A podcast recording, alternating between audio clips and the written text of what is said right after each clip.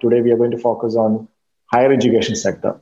Um, earlier we had uh, we, we, we hosted an extensive discussion on school education, how national education policy is trying to bring a change uh, the way school education uh, systems and organization how they are going to reconfigure the entire system, entire processes.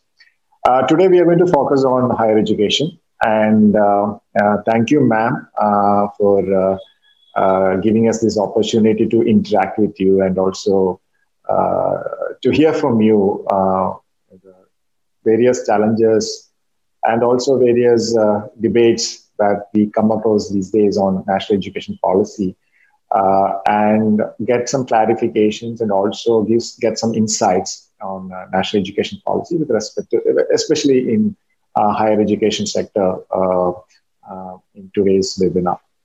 Uh, ma'am, before I start, know, I would like you to give a brief on um, higher education and national education policy, how the committee has tried to address national education policy uh, uh, the, I mean, try to address higher education um, uh, by national education policy.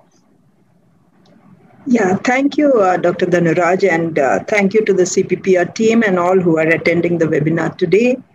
Um, as far as the committee to draft the NEP was concerned, both as far as school education or higher and professional, including technical uh, teacher education and vocational education and so on, so I, as I was saying, we have been actually seized about the ground realities uh, that had affected uh, that affects the higher education sector, particularly uh, uh, the all the verticals within the sector as such. And in particular, we were very concerned in higher education about the fact that our youth are not having the kind of uh, relevant jobs related to their area of education, and there are a lot of in- imbalances in the quality of education across the institutions.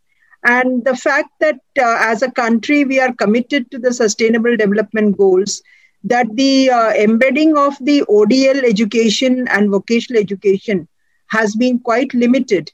And uh, if we keep uh, having this approach, it is quite possible that uh, you would not be able to actually mainstream uh, these within the higher education sector and also because of the technological changes uh, that were taking place uh, particularly with the advent of artificial intelligence and machine learning and so on we were actually feeling that the silo based education that we are offering uh, might possibly be uh, out of sync with what the global scenario is.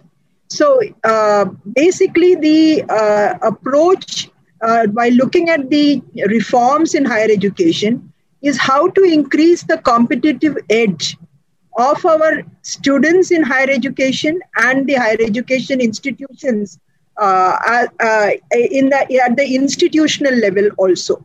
And if that had to take place, if we were to be sort of having relevant uh, education for our youngsters, then we need to have a transformation. And therefore, uh, the chairman often uses a word that the policy, the NEP 2020, is not an incremental reform. It is a transformative reform. It, it seeks to transform the institutions, the academic uh, curricula, the pedagogical approaches, the regulatory systems, uh, and particularly on governance, the committee, as um, I mean, unanimously, the committee had felt that there had to be a lot of re- uh, regulatory reforms that is necessary. Because one that we found that it was very stifling. We found that it was uh, an over concentration of uh, powers within um, regulatory bodies. And because of that over concentration with all due respect to ugc and aicte and the national council for teacher education they have been sort of not capable of handling regulation and funding and accreditation and standard setting, which all seem to be sort of amorphously becoming uh, too unwieldy for them to manage. So while making the, while formulating the policy, uh, certain things remained. I, I mean, one thing that we need to understand while we held two different webinars for school and higher, the chapter one of the NEP 2020 basically outlines certain common underlying principles, uh, which we, be, begins with this idea that every child is unique, has certain unique potentials, and therefore we need to nurture that unique potential. And uh, accordingly, it is in tune with that that we have made a whole lot of reforms towards the holistic multidisciplinary education. And I may mention here that the draft NEP 2019 used a very commonly accepted terminology in globally, that is liberal arts education. But uh, in Indian context, the liberal arts education, the spirit of the liberal arts education was not seemingly understood by a lot of stakeholders. And therefore, there was a feeling that we were going to sideline STEM subjects altogether and go into only focusing on social sciences and humanities and so on. And therefore, we came about with this more uh, commonly acceptable terminology of holistic multidisciplinary education. We also, in the higher education, talked about the multiplicity of institutions. It is good to say we are a very large higher education system and that uh, uh, we have 1,000 universities and 40,000 colleges, 30,000 standalone institutions. The statistics are, you know, quite alarm, uh, quite uh, satisfying in a certain sense in terms of quantitative numbers. But what is distressing is to note that these are at various various levels of quality, and these are governed by different set of rules and called by a complexity of terminologies of central universities, IITs, NITs, which are institutions of national importance. Then you have the state universities, affiliating universities, unitary universities, private universities, deemed universities. So that entire complexity, we thought there is a need for a kind of a rationalization. Then comes the concern in terms of the two major stakeholders of the students and the teachers and what kind of ecosystems have to be provided so that they can be optimally uh, sort of engaged and also allow for optimization of their talents and their potentials. So, a whole lot of recommendations on how to create the optimal learning environments for students and at the same time have energized, motivated, and capable faculty. The issues relating to equity and inclusion and the nomenclature of the socially and economically disadvantaged groups is a new area because 86 policy had separate sub- subsections for SCs, STs, women, minorities, uh, differently abled, and so on. Here we have gone and created a sort of a genus of saying, trying to say that all these categories would belong to the socially and economically disadvantaged groups. At, at the same time, the policy looks at seeing the public and the private institutions not in a state of conflict, recognizing the role of the private sector both in school and in higher education, and saying that if they need to be leveraged and they need to contribute, then a level playing field has to be provided.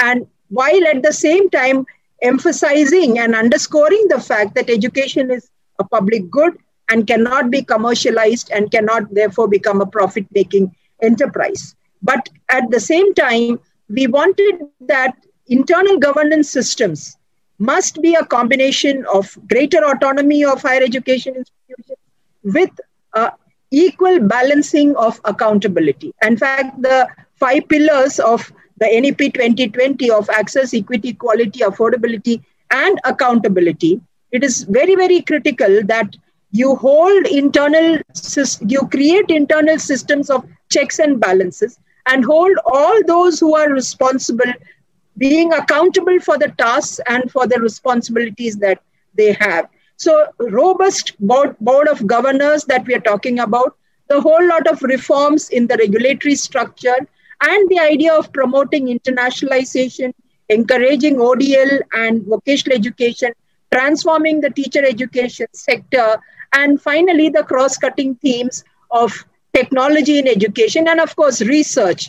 The idea of HEs, HEIs being both teaching intensive and research intensive institutions, and that teaching and research cannot remain in watertight compartments, but they need to be amalgamated to promote entrepreneurship, to promote greater research productivity in terms of publications and patents, and that therefore a new body that the National Research Foundation will act as a catalytic body to promote research, bring about a collaborative uh, platform for HEIs and industry industry and uh, research laboratories coming together. So in HE, in higher education, we have touched upon uh, in fact, the focus in the policy, uh, while making about a lot of changes in school education, uh, and where actually school education might seem to be uh, very, very cohesively um, uh, knitted together, the higher education requires parallel sets of reforms to take place, uh, both at the institutional level, at the students' level, at the teachers' level, and in the policy frameworks towards using technology and uh, allowing for that entire changes that we're looking at in the regulatory structure. So I think I'll leave it at this and uh, take the questions rather than having a monologue that may be able to clarify many of the queries that have come in from the participants and uh, what the CPPR team may have put together also. Thank you. Thank you, ma'am. Uh, uh, that's a good beginning for our uh, conversation. Uh, whenever we talk about, whenever we discuss higher education in the country, uh, uh, the most common refrain is all about UGC, University Grants Commission. Uh, UGC uh, is there everywhere. Uh, and same, same is the case with the many other higher education, uh, regulators, regulatory bodies in higher education sector, AICTE, National Teachers Training Institute, uh, regulatory bodies and all. So the policy, in fact, talks about a higher education commission to regulate, to oversee uh, the sector. Uh, could you give some insights? How, what are the changes uh, we, uh, the committee has envisioned uh, while proposing National Higher Education Commission? And what could be the role or post the formation of National Higher Education Commission? What would be the role of UGCs and other regulatory bodies, or are they going to continue within a, in a, with a different mandate, or all all these bodies are going to be part of the commission? Um, so, Dr. Dhanuraj, actually, uh, the reform in the regulatory system has been envisioned right uh, from National Knowledge Commission onwards. At that time, it was called as the uh, Indian Regulatory Authority for Higher Education, IRAHE. And then when we had uh, the UPA, it came out as the National Commission for Higher Education and Research, NCHER. Then we had uh, a committee uh, headed by MK Kaur, which looked into the reforms, and there they had suggested a higher education um, uh, enrichment research authority um, uh, and that was HEERA. Then we dropped one of the E's, and then we said it should be only a higher education regulatory authority. It became HERA. Finally, at the time when we were doing the NEP 2020, we had taken on board the existing efforts at trying to transform the regulatory system. Like you said, very correctly, the UGC, the AICT seem to be omnipresent in all areas of regulating higher education and uh, the, um, the UGC, when it was created in 1956 by an act of the parliament, uh, it was only supposed to be a funding body. And at that time, the sector itself was so uh, limited in, uh, in its size. It was not an, a very unwieldy uh, sector. But gradually, over a period of time, the UGC and the ICT, they not only were grant giving bodies, but they also became the regulators taking action against those who did not fall in line. They were the ones who were doing the accreditation through bodies like the NAAC and the NBA. And they were also the academic standard setting bodies because they laid down the broad curricular frameworks and so on. Now, the NEP 2020 had one principle, and that was a light but tight regulatory system. At the same time, that this light but tight regulatory system would ensure that public and private institutions would be governed by the same set of norms and standards.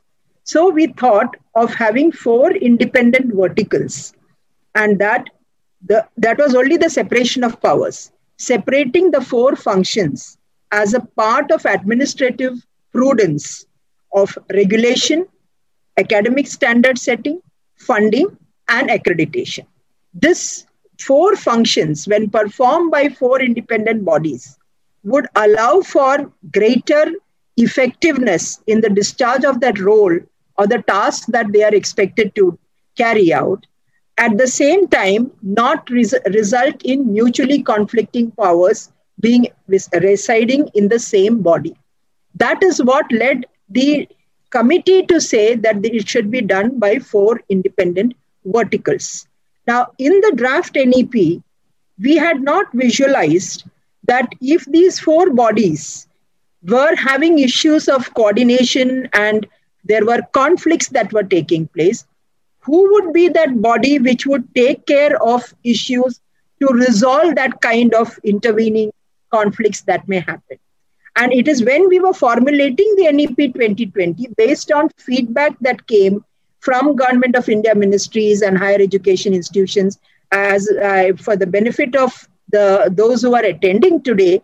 After the draft nep 2019 was uploaded on the website of the ministry on 1st june 2019 till the date that the the activity of actually formulating the nep 2020 started we had received as many as about 2 lakh suggestions.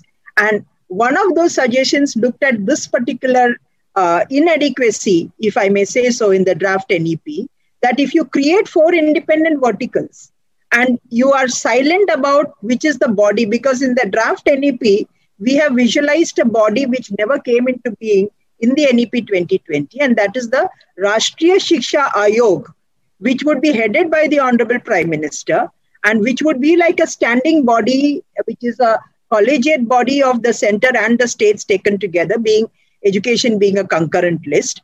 And that was not something that was uh, seen as a very palatable recommendation. So while dropping the idea of a Rashtriya Shiksha Ayog or a National Education Commission and saying that there would be four independent verticals, that gap was sought to be filled in by a new architecture that we called as the Higher Education Commission of India. Now, when the HECI which is supposed to be a legislative exercise. It will be uh, introduced in the parliament as a bill, which has to then become an act. When that comes into effect, the UGC, the AICT, the National Council for Teacher Education, and leaving out the Bar Council of India and the Medical Council of India, totally we have 17 professional councils which handle different areas architecture, pharmacy, um, agriculture, um, nursing, and so on. Leaving out MCI, which deals with the medical education, and leaving out the Bar Council, all other bodies, that is the UGC, the ICT, the NCT, the, uh, the Council of Architecture, all of them will concede their regulatory powers within this new architecture and they themselves will become nullified and their acts becoming nullified. They'll become, they would be rendered null and void. They would no longer be existing at all. Now, the role of the, uh, the this new structure that we have, the UGC and AICT and all these reg- com- professional councils concede their regulatory powers to the vertical looking after regulation, that is the National Higher Education Regulatory Council, NHERC. Now, within the UGC, you have bodies like NAAC, which takes care of the assessment and accreditation.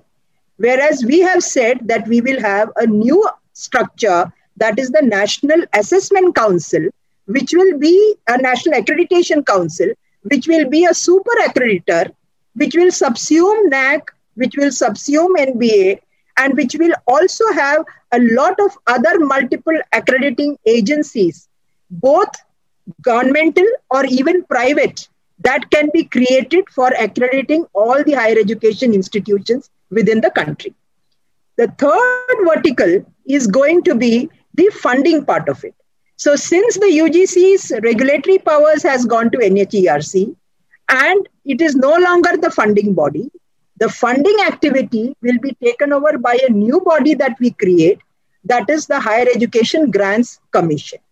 And this will take care of funding not just for the general institutions, but for technical institutions, because all these institutions, the idea of current structure of you know regular universities and technical institutions and so on all this goes away because we are talking all of them will become holistic multidisciplinary institutions so the HEGC will be responsible for doing the funding of the entire higher education system.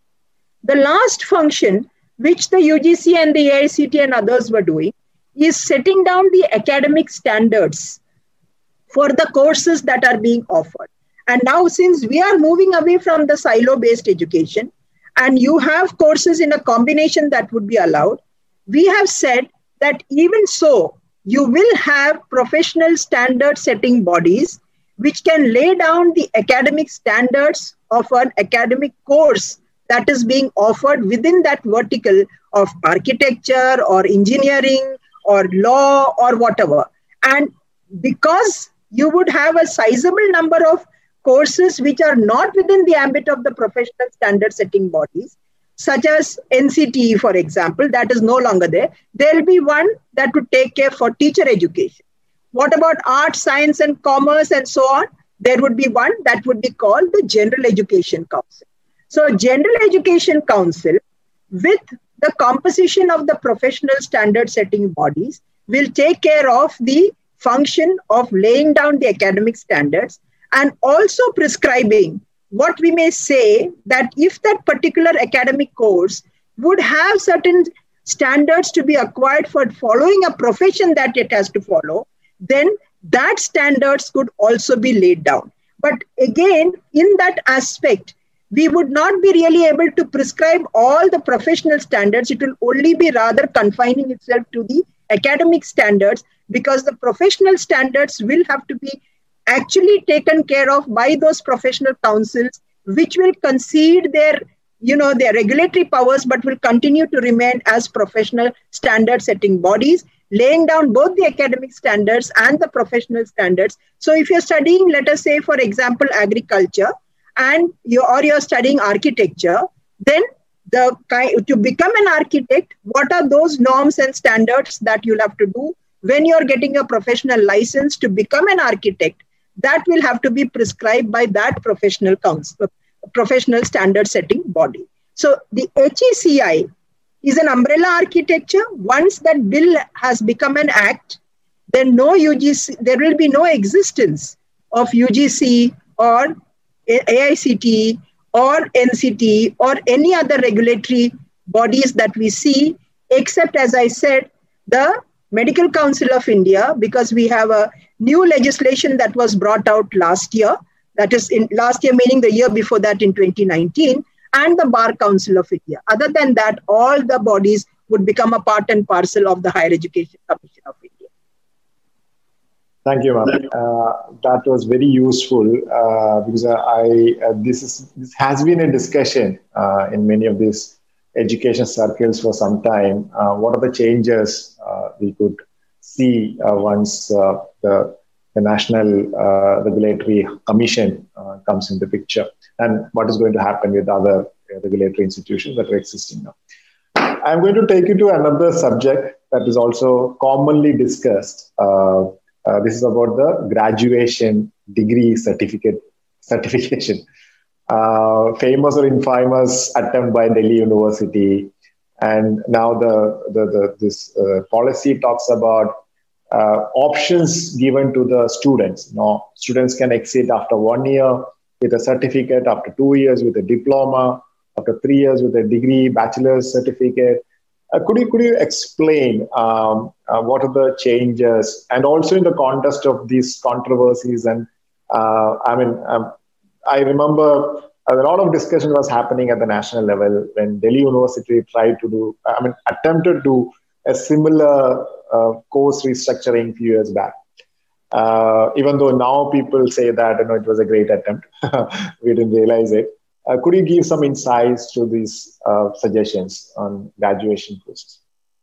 Uh, Dr. Dhanuraj, firstly, let me place on floor that uh, education is a subject, not just that it is a part of the concurrent list, but the process in which you bring about reform is very, very important rather than the reform itself.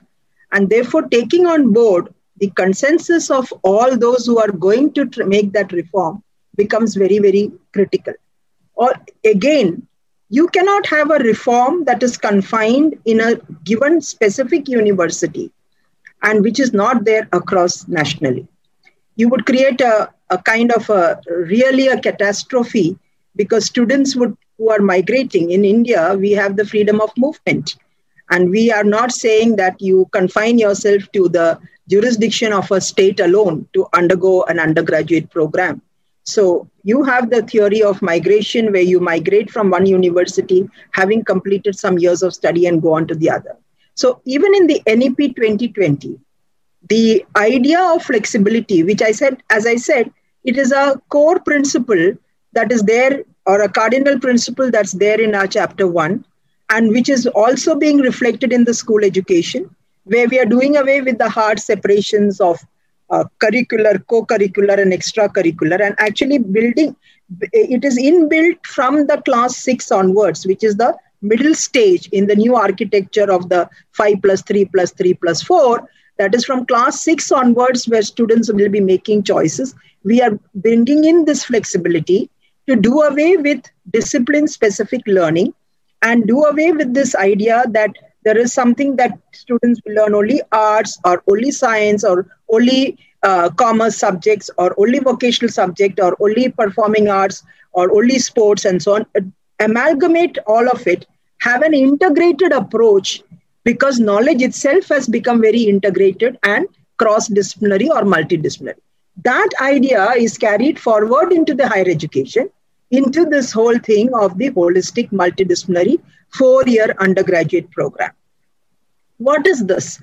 We are actually saying that a student can, today you are offering a degree in arts or science or commerce or pharmacy or management or agriculture or law or engineering or technology or medicine or BVOC or sports and music and so on. These disciplinary boundaries will totally be vanishing when we allow a student to choose at the undergraduate level combination of subjects some could be in social sciences some in pure sciences some in vocational education. So let me put it with subjects. Somebody takes let us say sociology or history learns Hindi or English or any language, learns mechanical engineering, learns music, learns a sport, learns a vocational subject of carpentry, this combination is not seen as not possible at all. That means what today we are talking that students, if they're doing, will take up only art subjects or pure sciences subject or applied sciences subject that kind of rigidities in the curricular offerings will be removed and a student will be allowed to take up cross offerings in any combination that suits his or her aptitude and where he or she feels that my capability is in doing these multiple courses. Why did we think of this? One is the individual is blessed with multiple intelligences uh, multiple intelligences across the domains of knowledge, skills, and capabilities. Second, the kind of changes that are taking place because of technology, if we equip our young graduates with only discipline specific knowledge, and that discipline, discipline itself becomes irrelevant in the context of the technological changes or the economic changes that happen, then you're actually gearing up a student to remain unemployed or unproductive in the coming years. The third is that in globally, we have moved towards multidisciplinary, interdisciplinary, cross-disciplinary, and transdisciplinary education. Because the nature of knowledge itself, we have said, Professor Yashpal has said that at the beginning, it is a porous thing. It is not something that is a concrete block.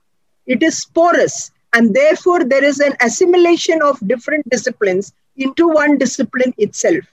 If you see the porosity of knowledge and therefore the impacting of one discipline onto another, it is essential that India, which has which is blessed with the youngest youth population in the world, actually equip the students with the right kind of knowledge, skills, and capabilities, embedding not just knowledge based or application based information, but also what we call the 21st century skills of cognitive learning, of critical thinking, of uh, communication skills, collaborative learning, and so on.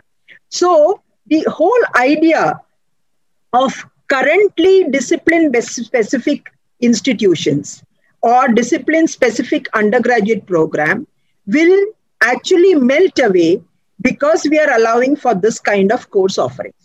A very valid question that might come at this stage is how many institutions, higher education institutions in India today can afford to offer that kind of multidisciplinary combination of courses? We are very much seized of the fact that the ground reality is there are very, very limited institutions which offer sing- multidisciplinary education.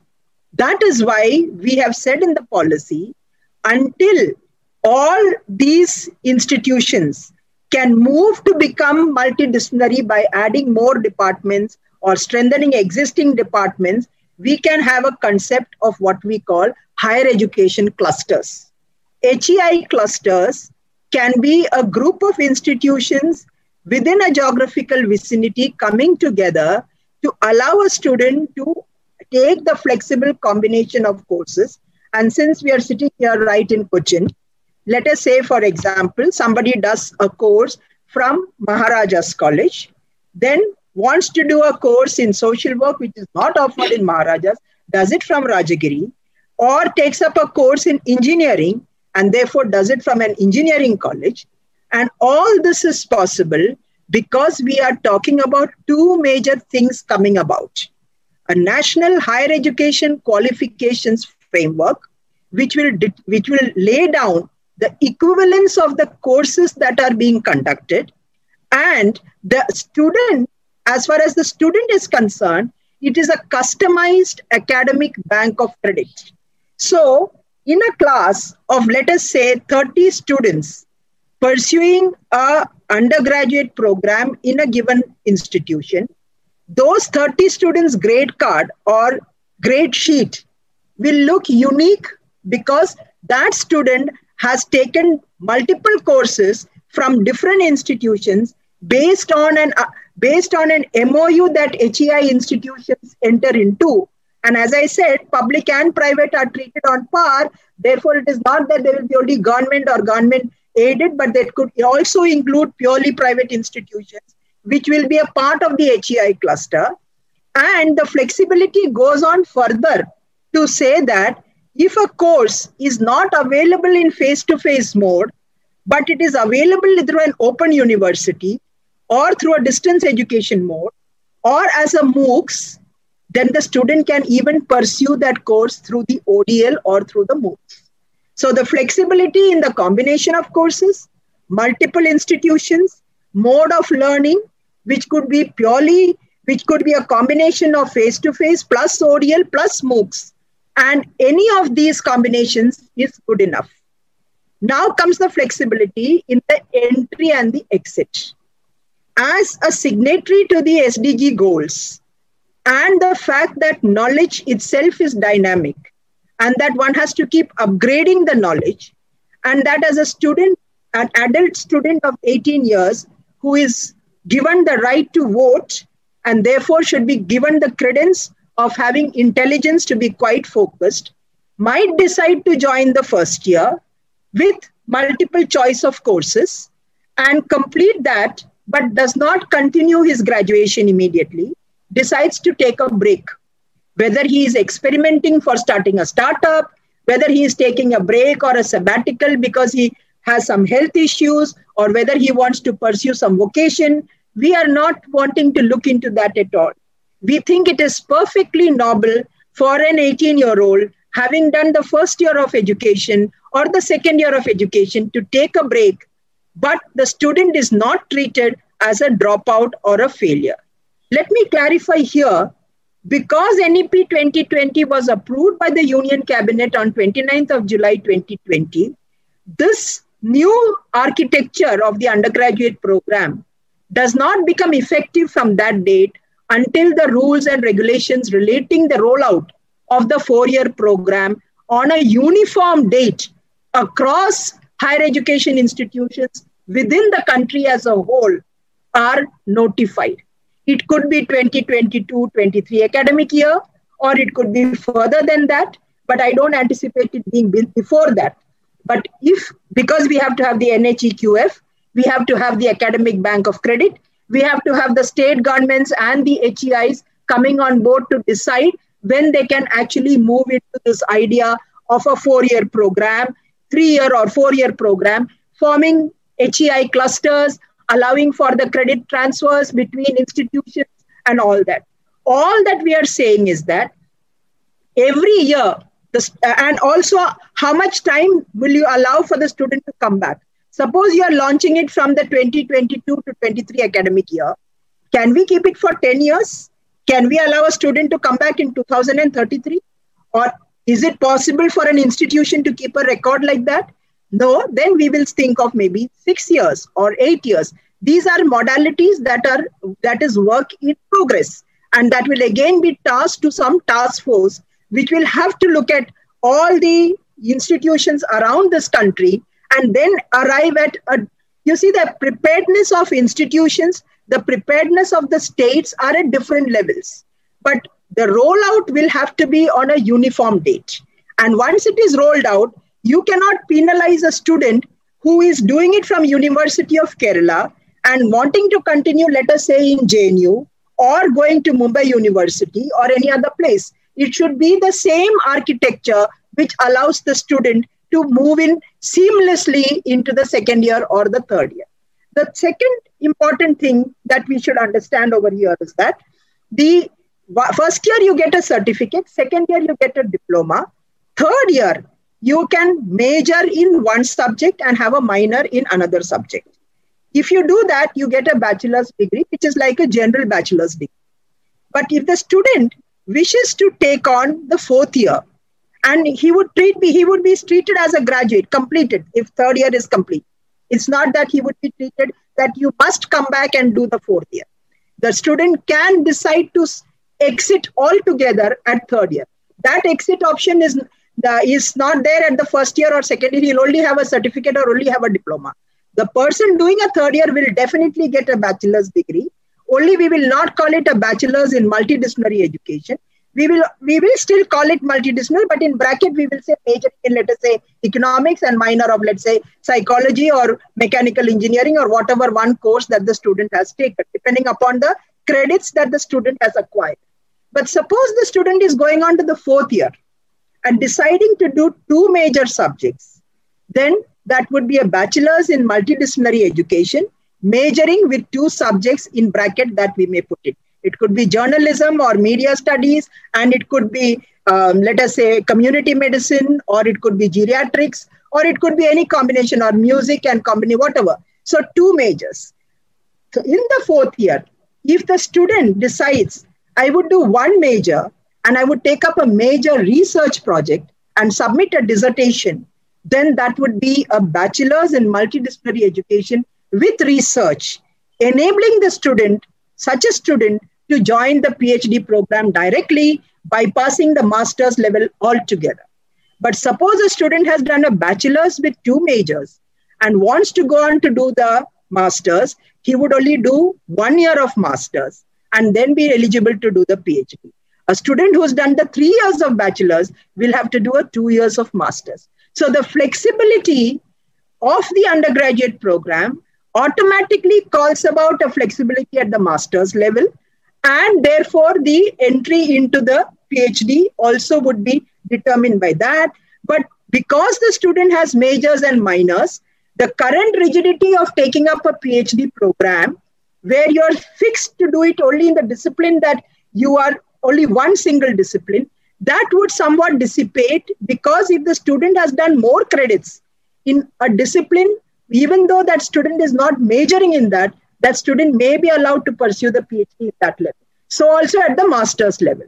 The flexibility, therefore, is in the duration, combination of courses, modes of learning, and also the institutions from where he or she is doing. Since all institutions would take what we envisaged in the NEP, about nearly 10 years or so to become multidisciplinary institutions, this whole change that we are envisaging over a 10 year period, in the interim, we will allow for the mapping of higher education institutions into HEI clusters so that this flexibility is not denied to the students. So if it is launched in 2022-23 academic year, multidisciplinary education will be allowed by students doing it from institutions which are a part of a cluster until and un- unless our institutions over a period of time evolve to become pure having all the departments now let me tell you here with a pinch of salt it is not possible in a resource starved country for all higher education institutions to offer medicine agriculture law um, uh, pharmacy nursing all of it so the idea of an HEI cluster is bound to remain even beyond the 10 years for good some time. But because we are allowing the ODL and MOOCs courses to come in, we will still be able to translate that multidisciplinary education. So uh, this is a question from my young colleague uh, Akansha. Akansha, are you there? Could you ask? Uh, could you come on video and ask this question? It's a very interesting question. So I would like you to ask question directly to ma'am. Akansha. Yes. Uh, so basically, the policy talks about phasing out single stream uh, higher education institutions and replacing those with uh, multidisciplinary institutions because uh, mainly to address the issue of fragmentation of education in India as the policy talks about it. But uh, as we know, India is a very large and diverse country so the presence of you know thousands of colleges has always ensured a very easy access to education to everybody especially students in rural areas. So my question was would the setting up of multidisciplinary in- institutions would it lead to a lot of homo- homogenization and uh, centralization of education? And uh, if that's the case, how can we ensure uh, inclusion and access to all the students, uh, especially the ones living in uh, rural areas and the ones who do not have easy access to education, with the setting up of these multidisciplinary institutions? So that was my question. Uh, thanks, Akansha. I think uh, for a young scholar, that makes a lot of uh, sense uh, to ask that question, and concern is really, really valid. I think I um, it must have overlooked many of you when I said that this entire restructuring uh, has a caveat, and that is on the aspect of equity and inclusion and ensuring that access in unserved and underserved areas uh, to higher education will not be uh, uh, sort of uh, put at risk so that we keep you can't reach a GER, you can't be self contradictory. You can't say you want to reach a GER target of 30, per, 30 uh, 50% by 2035. You can't say that SDG 4 of ensuring uh, inclusive and quality equitable education for all and promoting lifelong opportunities is something we commit ourselves to and then say that no, we will not give you colleges in that part of the world at all. The idea of having single discipline universities becoming multidisciplinary, whether they are colleges which can be a part of a, a, a cluster, should not in any way preclude the educational access of those who are living in geographically inaccessible parts of the country. But at the same time, how the, the dates at which each state and each area within a state also, intra also within a state, how fast they can move towards that is something where we have given good 15 years, we have said by 2035, the only standalone institutions which will be shut down in 2030 are the B.Ed standalone colleges. All B.Ed standalone institutions, which is a money making machine, creating substandard teachers not worth the salt to be called a teacher, will have to move towards offering four year integrated BAC, B.Ed, or BA, B.Ed programs or become part of multidisciplinary education. Now, when making a reform, if we had not talked about the aspect of ensuring the educational participation of the SEDGs, we cannot continue with an affiliation system which is creating a huge number of unemployed graduates. The only satisfaction we are having is in terms of our statistics, we can say that so and so is a graduate, but that piece of paper is as good as just a challan that you cut in any shop. If that cannot get you a relevant job and that is not making you the, it is underemploying you, then that degree is not worth it. And that is not what India wants to have as having the largest youth population. So, equity considerations, quality aspects, the requirements of global changes that are happening, all this need to be looked at in a combination.